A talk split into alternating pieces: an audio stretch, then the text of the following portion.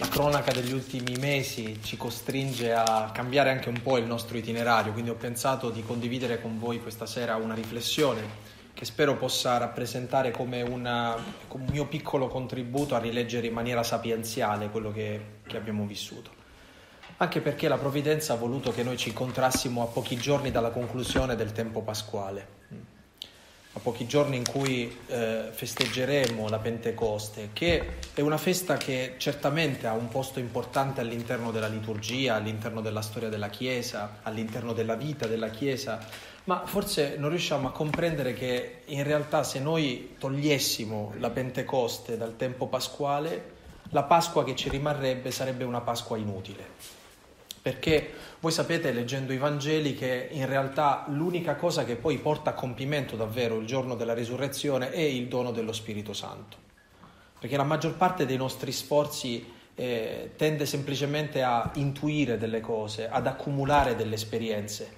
I discepoli fino al giorno della Pentecoste sono uomini e anche donne, sappiamo che all'interno del circuito dei, dei discepoli di Gesù c'erano anche delle donne, eh, sono uomini e donne che accumulano delle esperienze, lo, vedono, lo sentono predicare, lo vedono fare miracoli, anche miracoli eclatanti, eh, la risurrezione di, di, di, di, cadaveri, di morti, eh, la guarigione di, persone con malattie che fin dalla nascita si portano addosso, ma forse la cosa che più sconvolge la loro vita è vederlo morire, sigillarlo in un sepolcro e poi eh, incontrarlo da risorto e non incontrarlo semplicemente come un'esperienza spirituale, perché sapete, molto spesso quando eh, a livello proprio di, di cristiani, no? di cristianesimo in generale, quando una, una, realtà non riusciamo a dirla, la spiritualizziamo, la, la, la ricacciamo subito nella parte interiore di ciascuno di noi, perché facciamo fatica ad essere così umili da dire che ci sono delle cose che superano un po' la nostra capacità di comprendere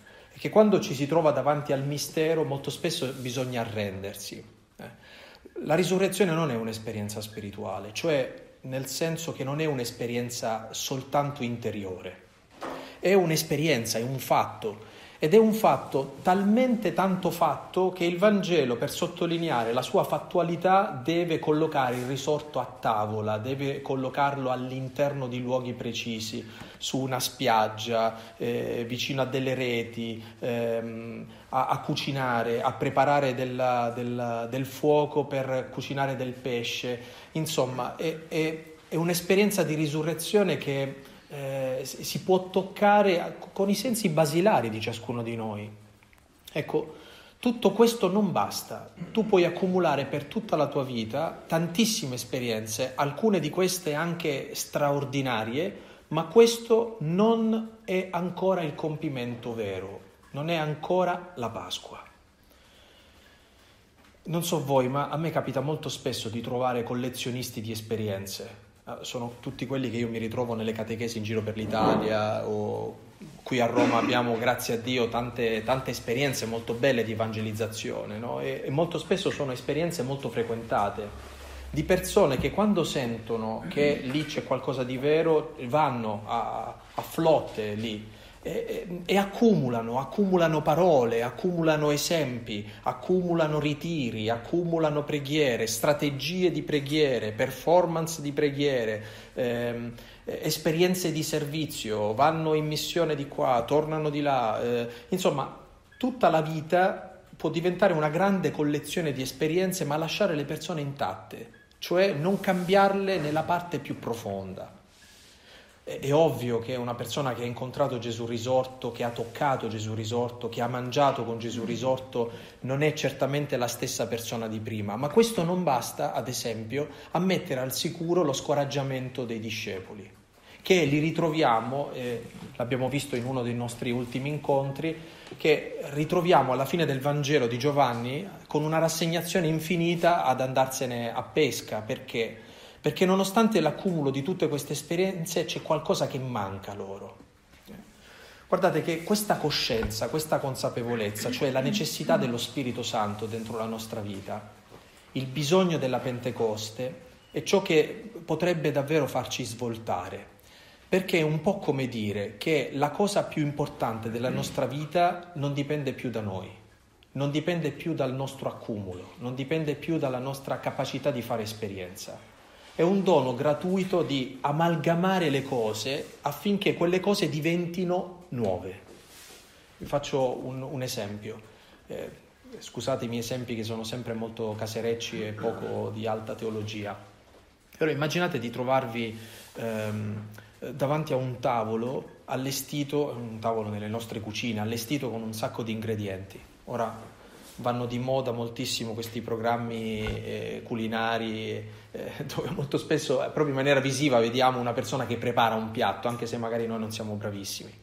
Ecco, se tu vuoi preparare un dolce, vuoi preparare il pane, vuoi preparare una pietanza, metti uno accanto all'altro tutti questi ingredienti. Ora, se tu ti trovi davanti alla farina, alle uova, al lievito, all'acqua, all'olio, eccetera, potenzialmente tu ti trovi davanti già a quel pane, a quel dolce, o a quella zuppa.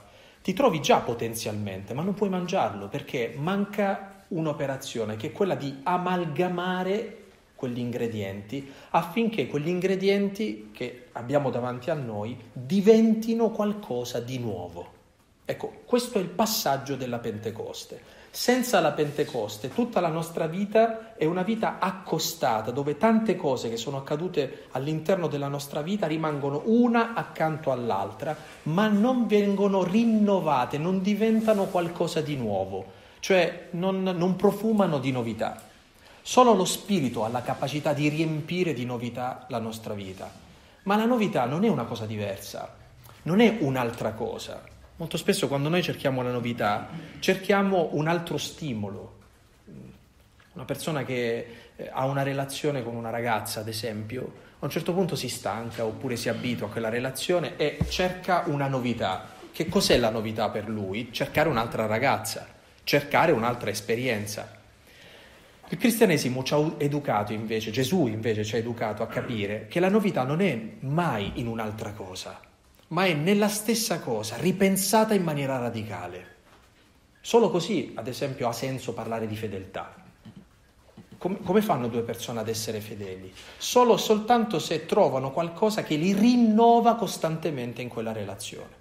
Perché se non trovano qualcosa che li rinnova, non riescono ad essere fedeli. A un certo punto si stancano, hanno la nausea, sono abituati a tutto questo, non riescono a vedere più niente di interessante. C'è bisogno allora di qualcosa che prenda le stesse cose e le rigiri, le ristrutturi da capo, le rivolti, le capovolga.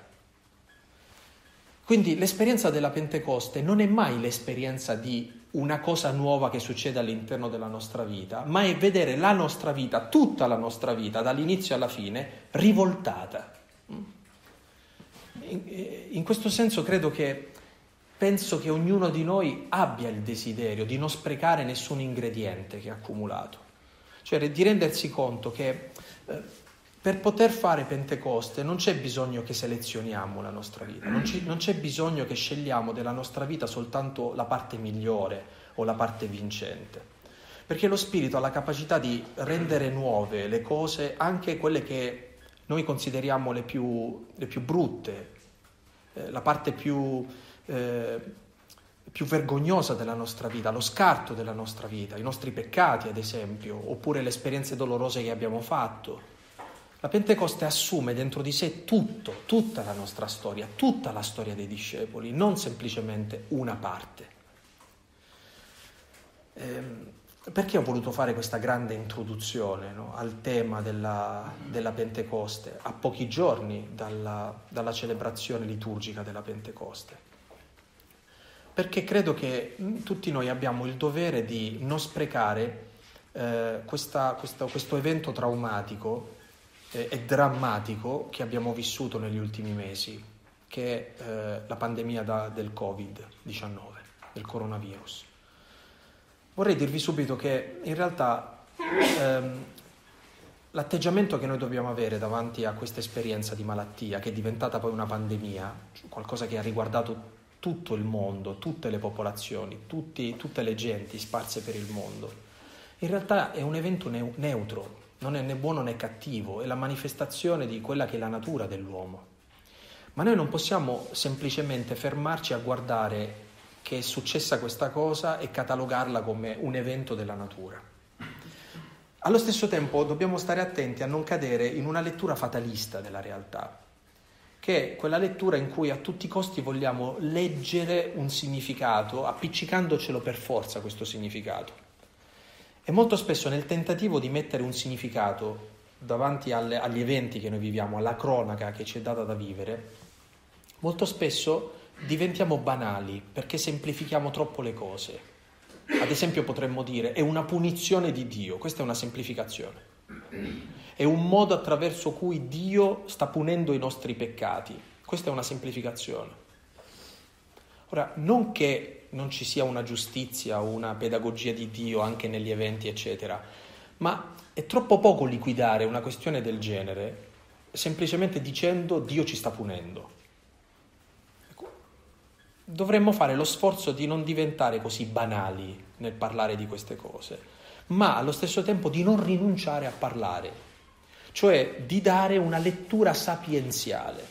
Ora, io non so se sono capace di dare una lettura sapienziale a quello che è successo, però vorrei condividere con voi, questo è il mio primo incontro che faccio dopo pubblico, perché gli altri li ho dovuti fare tutti tramite mezzi di comunicazione eh, quindi sono contento che, di poter condividere con voi questa sera quello che io stesso ho pregato e ho riflettuto nelle ultime settimane, pensando, pensando a, a, qualcosa che, che, mi ha colpito anche a me e che mi ha riguardato, perché eh, inizialmente per me è stata un'occasione unica, quando mai sono stato fermo in un posto per tutto questo tempo e avere molto tempo a disposizione, molto tempo per scrivere, molto tempo per studiare, molto tempo per pregare ma voi sapete che quando una cosa non la scegli, non è mai buona.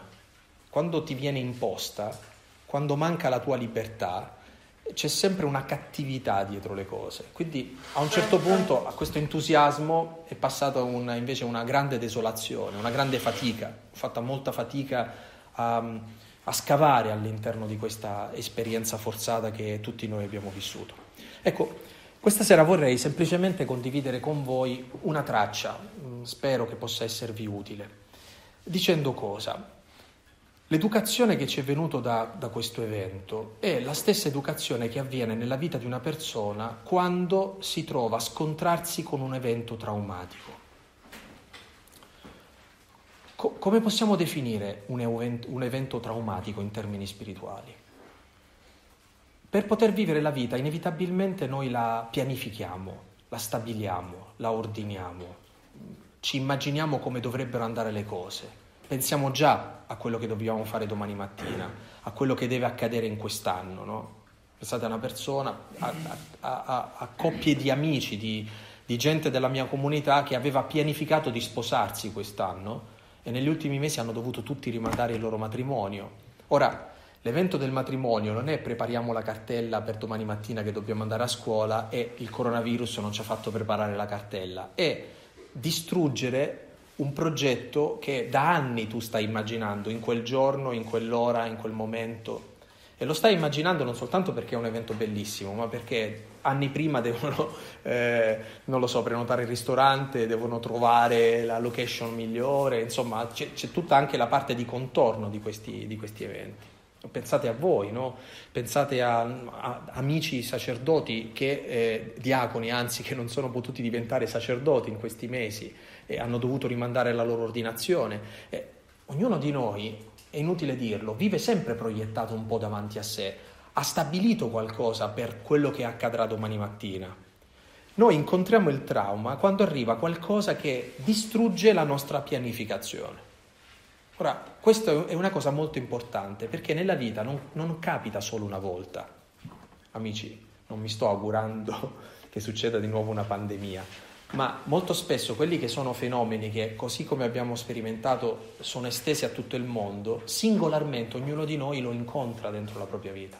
La morte di una persona che ami, ehm, una situazione difficile, oppure qualcosa di molto bello che ti è successo è un evento traumatico che ferma il circuito normale della nostra esistenza, della nostra ordinarietà.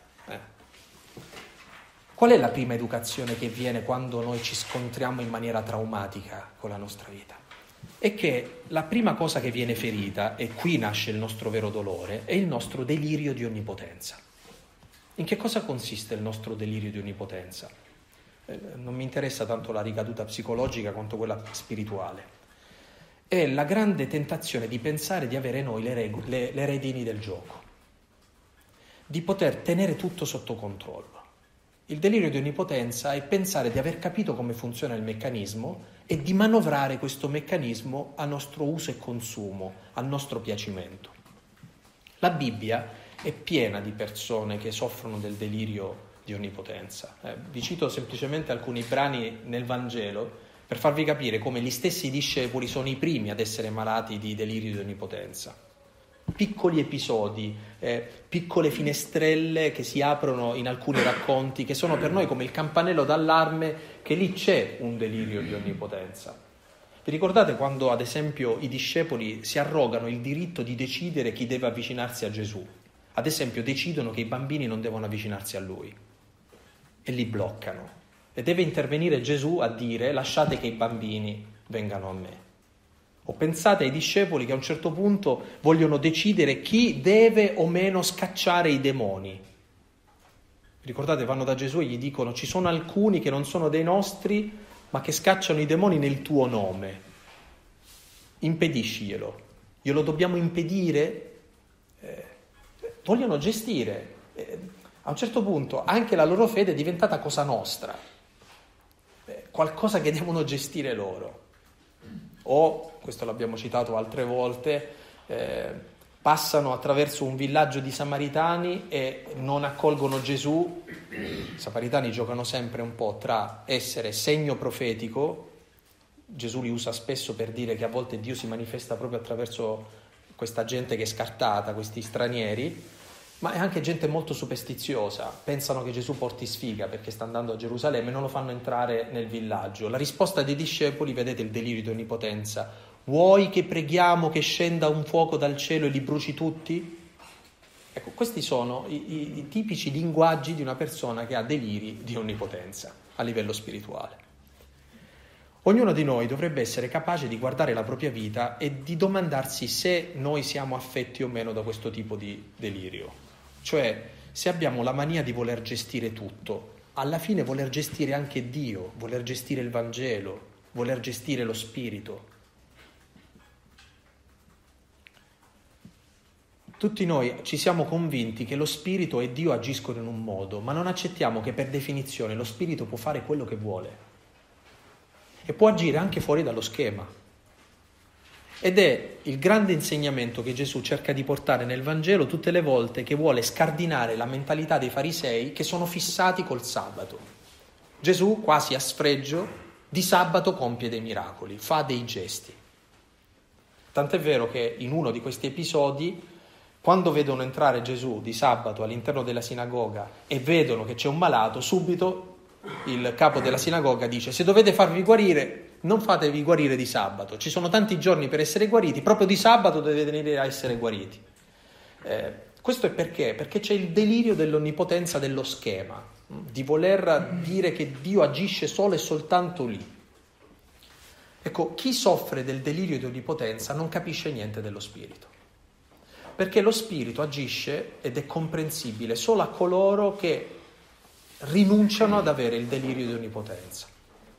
Ora, siccome da soli noi non ci riusciamo, vi devo citare per fo- però per forza eh, un, la vita di un santo, no? di un grande santo, di Francesco d'Assisi. Ognuno di noi si costruisce nella propria vita delle certezze, delle sicurezze. E a un certo punto si sente talmente tanto sicuro di quello che ha costruito anche se è volontà di Dio quello che ha costruito, da sentirsene padrone. Ora, o sei Francesco d'Assisi che a un certo punto decidi di fare un passo indietro e di lasciare che il Signore agisca anche al di là di te, oppure deve intervenire qualcuno a dirti, amico, basta, togliti. Nella stragrande maggioranza dei casi avviene nella seconda nella parte, cioè deve sempre intervenire qualcuno eh, in maniera traumatica a toglierci il giocattolo. A meno che tu non sei umile come Francesco d'Assisi, e io vi auguro sempre di avere l'umiltà necessaria di non dover andare a sbattere davanti alle cose per poterle capire. E, ed è qui che credo che sia il primo elemento, cioè la prima grazia nascosta in questa disgrazia. Andando a sbattere contro l'esperienza di una malattia del genere, di una pandemia del genere, siamo stati costretti a dover abbassare le ali, a rinunciare al nostro delirio di onnipotenza. Sapete, noi possiamo fare tutte le catechesi del mondo e dire siamo creature, siamo mortali, siamo esseri finiti, queste sono informazioni. Tutto è diverso quando questa cosa tu la sperimenti.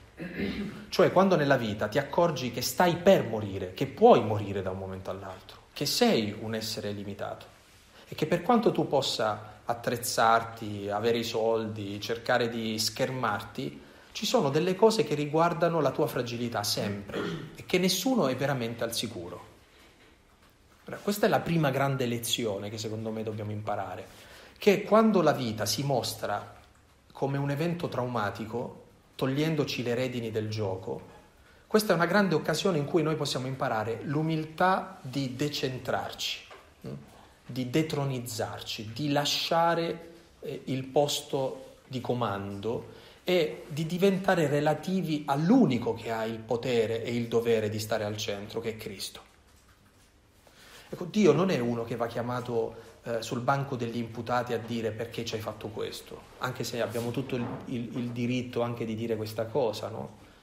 Ma fondamentalmente credo che questo tipo di esperienza ci ricorda che noi non siamo Dio e che Dio molto spesso per noi è incomprensibile.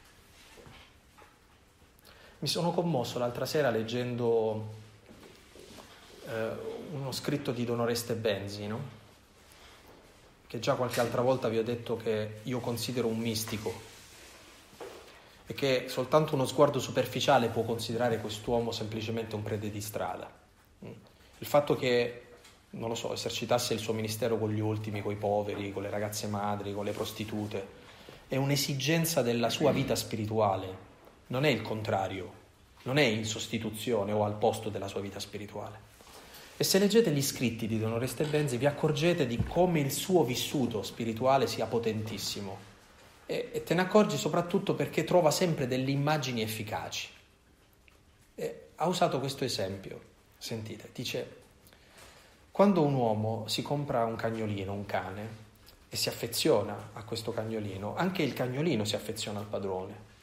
E ci si accorge di questo perché? Perché a un certo punto nella, nella testa di questo cane scatta un meccanismo di preferenzialità, cioè non tutti sono uguali, il padrone è il padrone, non c'è nessun altro come il padrone.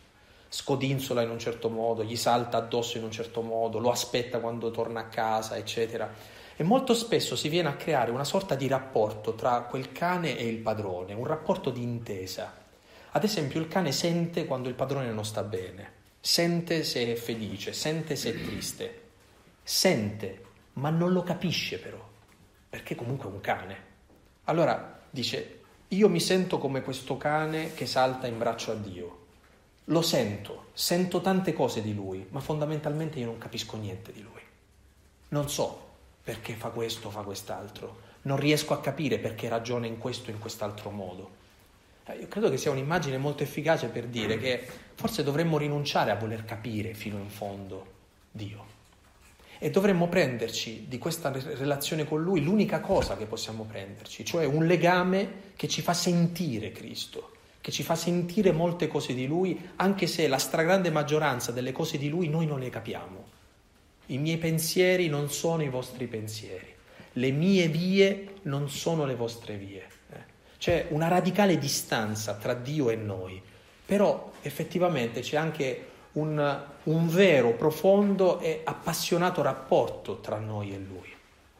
Allora, trovarsi davanti a, a un evento tragico del genere, trovarsi davanti a, a un evento di cronaca che fa un po' da inciampo, dovrebbe metterci nella situazione non tanto di capire che cosa Dio sta facendo, quanto invece di sentire che c'è qualcosa che dobbiamo imparare da questa storia.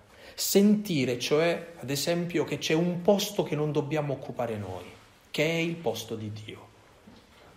Il Papa ha usato molto spesso negli ultime settimane e poi l'ha usata ad alta voce il giorno che ha presieduto la, la veglia mondiale in questa piazza San Pietro vuota, che secondo me non era vuota, era un grande abbraccio, eh, veramente l'abbraccio del Bernini, del colonnato è diventato proprio un rimanere spalancati al mondo intero.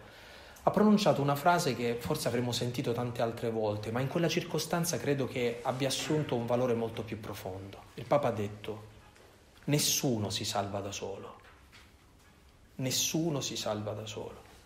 Ed è questo forse il male più grande del delirio di onnipotenza, volersi salvare da soli, voler fare da soli, voler escludere l'altro, l'altro con la maiuscola, Dio soprattutto, e l'altro con la minuscola, i fratelli. Nessuno si salva da solo. Capite che questo tipo di evento è stata una mazzata grossissima all'individualismo della nostra società e della nostra cultura. Perché fondamentalmente noi siamo individualisti. E siamo stati educati all'individualismo, per questo facciamo fatica nella vita comune. Per questo per noi è molto più difficile vivere insieme che in altri tempi, non lo so, un secolo fa. Perché questa educazione individualista che abbiamo ricevuto ci fa sempre percepire l'altro come un limite, come qualcosa che limita la mia libertà, che ostacola la mia libertà. Questi eventi invece ci, ci hanno fatto capire che noi non possiamo fare a meno dell'altro che l'altro sì potenzialmente può essere colui che mi può contagiare, ma l'altro è anche colui che può salvarmi. Schiere di santi abbiamo conosciuto in questi mesi, santi anonimi, persone che hanno fatto turni infiniti negli ospedali ad assistere malati. Eh, ho sentito alcuni dei miei studenti che sono diventati medici, che lavorano adesso a Brescia, a Milano, in quelle zone dove ci sono stati focolai peggiori, no? Eh, molto spesso eh, erano devastati a livello proprio emotivo, psicologico, eppure erano lì ore, ore, ore, ore a fare i turni, a cercare di fare il possibile, a cercare di salvare la gente, di non lasciare nessuno indietro, a cercare di essere madre, padre, fratello, sorella, marito, moglie, per persone che alla fine morivano da sole e che sono morte da sole, cioè senza il conforto dei familiari. Mi diceva una, una ragazza delle nostre, un medico, che eh, con, la, con la mascherina, con gli occhiali, eccetera, l'unica cosa che rimaneva scoperta erano gli occhi. L'unica cosa che poteva fare molte, molte volte era semplicemente con i guanti stringere il braccio del paziente, fissargli gli occhi, avvicinarsi quanto più possibile, accompagnarlo in quel momento finale, no? essere per loro il viatico, essere per loro quello che non abbiamo potuto fare noi sacerdoti accompagnarli in, quella, in quell'ora estrema. Io credo che sia stata una lezione immensa rendersi conto della nostra fragilità e della necessità dell'altro dentro la nostra vita. Sarebbe uno spreco se uscissimo fuori da questa storia senza aver imparato questa lezione, senza il desiderio di dire che non possiamo tornare a vivere come, eravamo, come facevamo prima, non possiamo tornare ad essere le stesse persone di prima. Ora, se voi guardate il Vangelo, i racconti del Vangelo, vi accorgerete che il tentativo che fanno i discepoli dopo la passione, morte e risurrezione di Cristo è cercare di tornare alla normalità. Tornare alla normalità per loro significa cercare di ricostruire la loro vita ante Cristo, prima di incontrare Cristo. Che, che facevamo noi? Pescavamo? Andiamo a pescare. Di dove eravamo noi? Di quale paese eravamo noi? Emmaus? Torniamocene a Emmaus. Ognuno di loro ha la tentazione di tornare a ricostruire la normalità. E si sente anche dai giornali, da, da, da, dai media, no? che la gente non vede l'ora di to- ritornare alla normalità. Ma sarebbe uno spreco se noi ritornassimo alla normalità senza essere diversi. Non è possibile tornare ad essere le stesse persone di prima. E questa è la grande illusione dei discepoli. Infatti non ci riescono, non trovano un modo per dimenticare quello che è accaduto. È stato davvero un evento traumatico per loro. C'è una sorta di, ehm, di bisogno di imparare a stare dentro la realtà. Tenete, tenete a mente questa immagine, eh? imparare a stare dentro la realtà. Ora, come reagiscono i discepoli? E penso che facciano scuola a ciascuno di noi. Cioè, come normalmente noi reagiamo quando veniamo ehm, detronizzati dai nostri deliri di onnipotenza. invece di tornare ad essere semplicemente delle persone collocate dentro la realtà, eh, la reazione è contraria al delirio di onnipotenza, cioè ci comportiamo da frustrati. Qual è la fisionomia di un frustrato? Siamo sempre nell'ambito spirituale. Se chi, chi, ha i deliri di onnipotenza pensa di poter far tutto, il frustrato dice io non posso nulla, non posso fare niente, non c'è niente da fare. Ma ci sarà qualcosa che tu puoi fare? No, niente, niente, nulla, è tutto finito, non c'è più nulla. Allora, sappiate che la Bibbia è popolata di personaggi così, eh? di personaggi molto spesso scoraggiati. Basta che vi leggete eh, i salmi e vi accorgerete di quanto scoraggiamento a volte è raccontato nei, nei, nei salmi. Oppure leggetevi un uomo fastidiosissimo ma che crea dipendenza che è Coelet. Eh, che, che senso ha? C'è un tempo per una cosa, un'altra, tu gira e rigira, siamo sempre allo stesso punto, fai e rifai. Vi ricorda qualcosa? Eh, come la fai fai la sballi, tanto alla fine torneremo sempre così, tanto non cambierà mai nulla. Questa, questa sorta di rassegnazione è proprio indice di, di, di una frustrazione, non possiamo fare nulla e le cose non possono cambiare. Allora, vi prego non chiamate sta roba qui umiltà, perché questa è frustrazione. Allora, non confondete l'umiltà con l'idea, ah, io non posso fare niente. Questa sensazione di impotenza eh, credo che sia un altro problema grossissimo che tutti noi ci portiamo.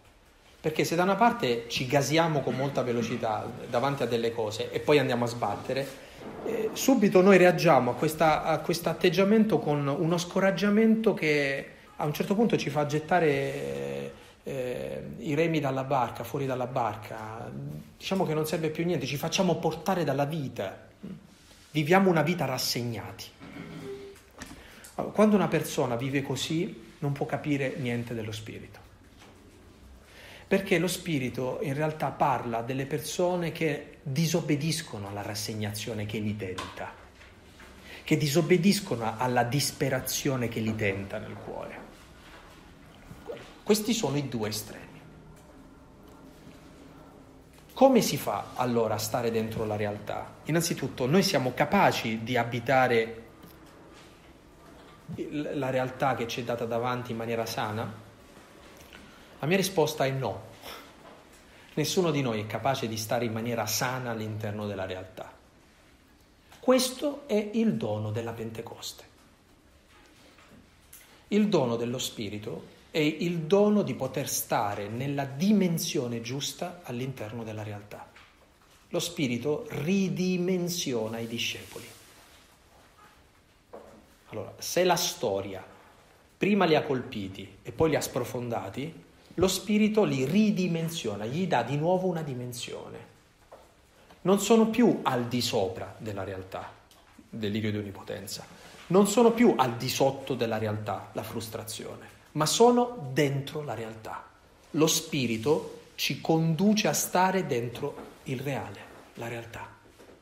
Ci conduce a stare dentro le cose, dentro gli eventi, a stare qui e non altrove. Non so voi, ma questa è una fatica grossissima che io faccio da sempre.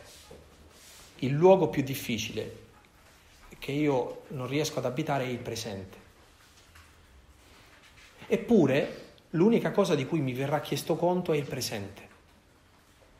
Vivere con totalità il presente vivere come se tutto dipendesse da questo istante, prendere sul serio l'istante, capire che tutto quello che vorrò fare nella mia vita è vero soltanto se io prendo sul serio questo istante e che tutto il mio passato, bello o brutto che sia, continuerà a comandare dentro la vita finché mi distrarrà dall'istante, da questo momento. Ognuno di noi deve domandare che cosa c'è in questo momento dentro la sua vita. Cosa c'è di concreto?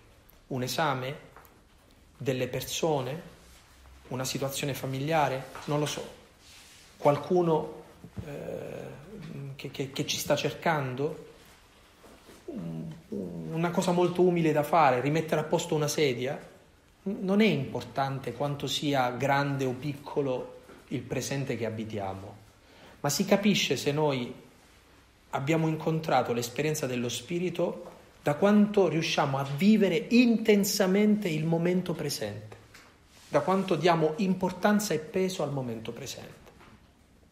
Perché il presente è il tempo di Dio, è il tempo dell'eternità. L'eternità ci tocca costantemente nel presente. Dio ha una mano e la mano di Dio è il presente.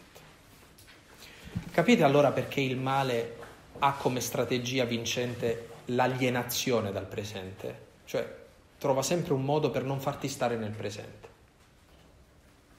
E molto spesso i nostri esami di coscienza sono anche oggi non ho combinato nulla. È successo qualcosa e non ho concluso niente. Cioè mi sono perso il presente. Non sono riuscito a stare dentro il presente. Gli uomini autenticamente spirituali, grazie a Dio nella vita io ne ho conosciuti diversi, si riconoscono dal fatto che quando ti parlano e quando ti ascoltano, ti parlano e ti ascoltano come se non ci fosse nient'altro al mondo se non tu. Non sono preoccupati del dopo, del prima, sanno stare dentro la realtà donando alla realtà davvero la sensazione che tutto è lì, che l'eternità è lì, come se non ci fosse nient'altro. È l'attenzione che noi diamo alle cose e alle persone. Questo è un frutto della Pentecoste. Io credo che quello che abbiamo vissuto e che ha ferito tutti e che ancora continuerà a ferire molte persone, non soltanto nella malattia, ma pensate al disagio economico che si sta venendo a creare no? attorno a questa pandemia. Quindi il male che ha fatto questa storia continuerà a esercitare il suo male e a fare ancora più male. Per non sprecarlo dobbiamo accettare di essere messi eh, a terra dai nostri piedistalli e a rinunciare da sprofondare in uh, disperazione. Abbiamo cioè bisogno che il Signore ci doni il suo spirito per uh, corrispondere a questo momento che ci è dato di vivere.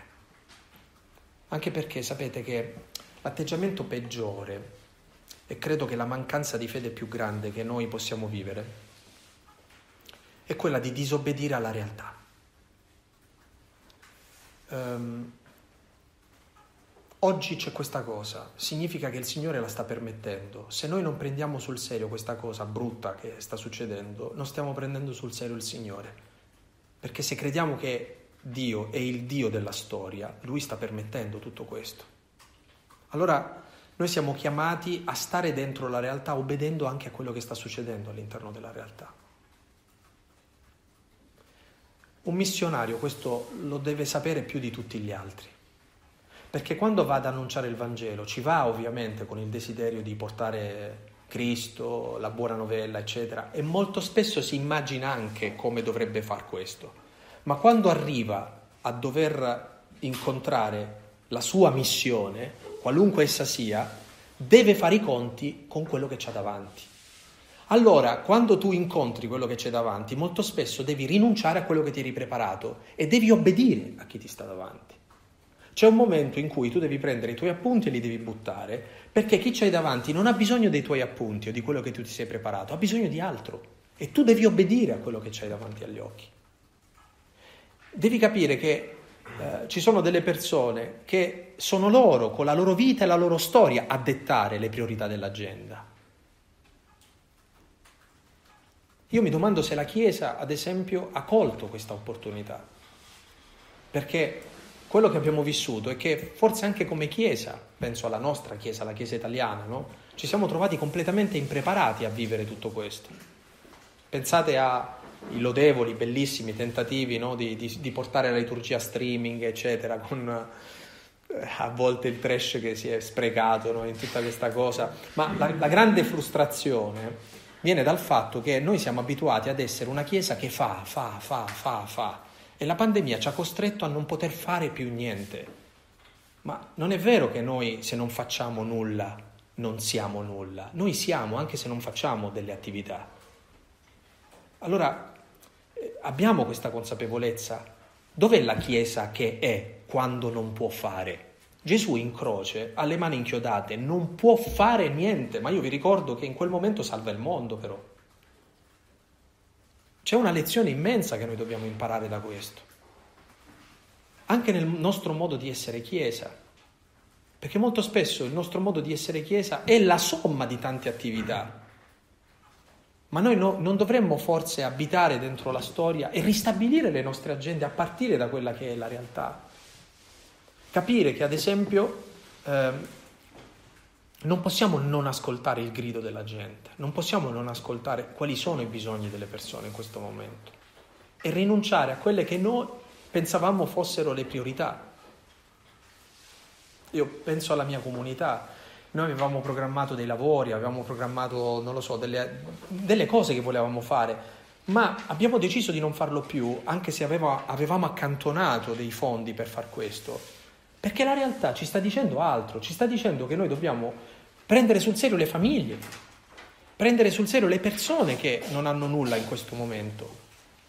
Questa è la nostra priorità, cercare di obbedire alla realtà così come viene davanti a noi. Un missionario deve sempre leggere la realtà e non semplicemente prepararsi e imparare a memoria quello che vuole dire agli altri. Il Vangelo non è una cosa che noi possiamo imparare a memoria e ripetere agli altri, ma è qualcosa che possiamo dire agli altri nella misura in cui intercettiamo l'alfabeto della realtà che abbiamo davanti ai nostri occhi. Quindi credo che questo sia ancora un'altra lezione che ci ha insegnato questo momento, cioè stare dentro la realtà, anche se scomoda, per lasciare che la realtà detti lei le priorità del nostro annuncio e della nostra missione.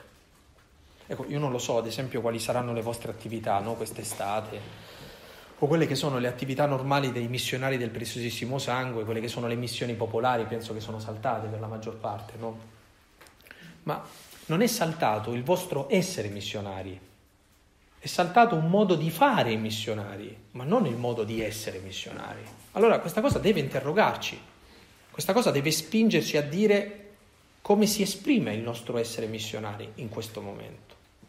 Allora forse dovremmo rinunciare alle nostre forme, a quello che abbiamo sempre fatto, eccetera, e diventare molto umili nell'assumere uh, la responsabilità di cose molto più piccole, molte, cose molto più essenziali però.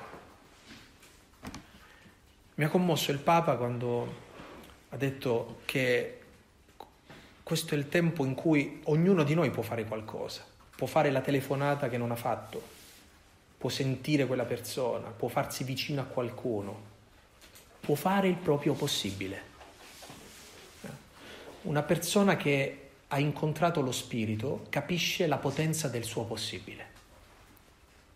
Non carica di eccessiva aspettativa il proprio possibile, ma lo prende sul serio però e fa il proprio possibile, capendo che quella è la volontà di Dio, il proprio possibile. Bene, mi avvio alla conclusione, tranquilli. Ehm...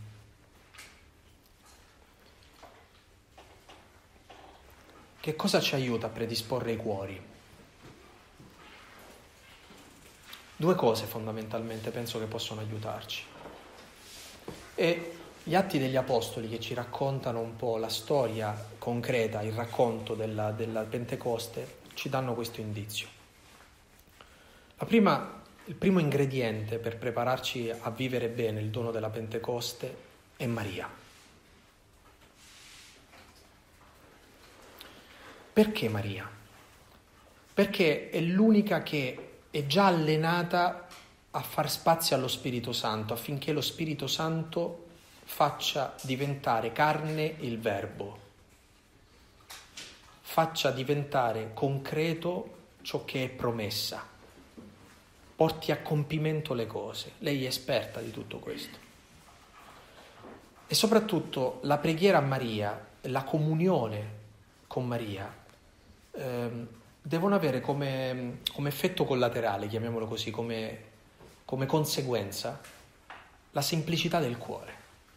Ecco, frequentare Maria significa eh, diventare molto semplici, capaci di avere lo sguardo per le cose essenziali. Per questo la preghiera del rosario è un grande esercizio, perché è la preghiera dei bambini, dei piccoli, dei semplici, degli umili, di quelli che non hanno pretese, di quelli che uh, non hanno sovrastrutture nel cuore. E, e, e pregare bene il rosario, imparare a dire bene il rosario per noi è un grande esercizio che ci può semplificare il cuore. E soltanto un cuore semplice è un cuore capace di accogliere lo Spirito. Il secondo ingrediente è quello di coltivare una grande fiducia che per quanto noi possiamo sbarrare le porte del cenacolo e non riuscire a, a riaprirle, quante volte io ho sentito dire, ma forse l'ho detto anche io tante volte, eh, eh se fossi capace di far questo se fossi capace di liberarmi da questo peso, di eh, aprire questa mia chiusura, questa, questo mio difendermi, eccetera. Ci sono delle cose che ci accorgiamo essere molto più grandi delle nostre capacità. Beh, sappiate che lo spirito sa sfondare le porte e le finestre, sa entrare all'interno e sa scaraventare fuori. La domanda è, a chi vuoi credere tu? Alla tua chiusura o alla potenza dello spirito? Allora, quando tu cominci a credere di più alla potenza dello Spirito, lo Spirito può agire dentro la tua vita. Quando tu ti ostini sulla tua incapacità e sulla tua miseria, sulla tua chiusura, anche se viene qualcuno a dire ti libero io dalla tua miseria, no, no, la mia miseria, no, no, perché nessuno può perdonarmi, nessuno può salvarmi, nessuno. Certe volte difendiamo talmente tanto la nostra miseria eh, quasi da affezionarcene, no? E non vogliamo che nessuno ce la tolga fino in fondo. Siamo impauriti che qualcuno ci tolga fino in fondo la nostra miseria. Ecco, lo spirito è più grande della nostra debolezza, è più grande della nostra miseria, è più grande del nostro peccato. Dio è più grande. Allora, credere di più a questa grandezza dello spirito significa rimanere aperti al fatto che la Pentecoste può stupirci, può far entrare dentro la nostra vita qualcosa di inaspettato. Soltanto le persone che si aspettano qualcosa di inaspettato la incontrano alla fine, la incontrano. Ecco, io vi auguro di poter vivere così questi ultimi giorni del tempo di Pasqua, con un grande desiderio di Pentecoste, con una grande fiducia nell'azione dello Spirito Santo e con il grande desiderio di non sprecare questo tempo difficile che abbiamo vissuto e che stiamo vivendo, affinché, guariti dai deliri di onnipotenza e dalle nostre frustrazioni, possiamo con realismo stare all'interno del presente e lì amare appassionatamente Cristo che viene incontro a noi in quello che stiamo vivendo, nelle esperienze concrete che stiamo facendo in questa fetta di storia che ci è data di, di vivere. Eh, voglio concludere dicendovi questo. Um, ognuno di noi si porta nel cuore del, dei desideri, ognuno di noi si porta nel cuore delle aspettative. Quando il Signore entra nel nostro cuore e vede quei desideri e quelle aspettative, molto spesso rimane deluso Sapete perché? Perché man mano che siamo andati avanti nella vita abbiamo ristretto le nostre aspettative e i nostri desideri. E le abbiamo ristrette per non essere delusi. Forse noi dovremmo tornare a esagerare nelle aspettative e nei desideri. L'esagerazione di questo desiderio, di questa aspettativa nel cuore, ha un nome specifico, si chiama santità se noi non torniamo ad avere un grande desiderio di farci santi, il massimo che ne verrà fuori sarà la mediocrità. E questa eh, è la controtestimonianza del Vangelo. Aiutarci a diventare santi, desiderare di diventare santi. Questo credo che sia forse il più grande sogno, il più grande desiderio che dobbiamo fomentare dentro ciascuno di noi. Ecco, se la Pentecoste troverà questo desiderio, a quel desiderio darà il fuoco, la passione e si spera anche la realizzazione.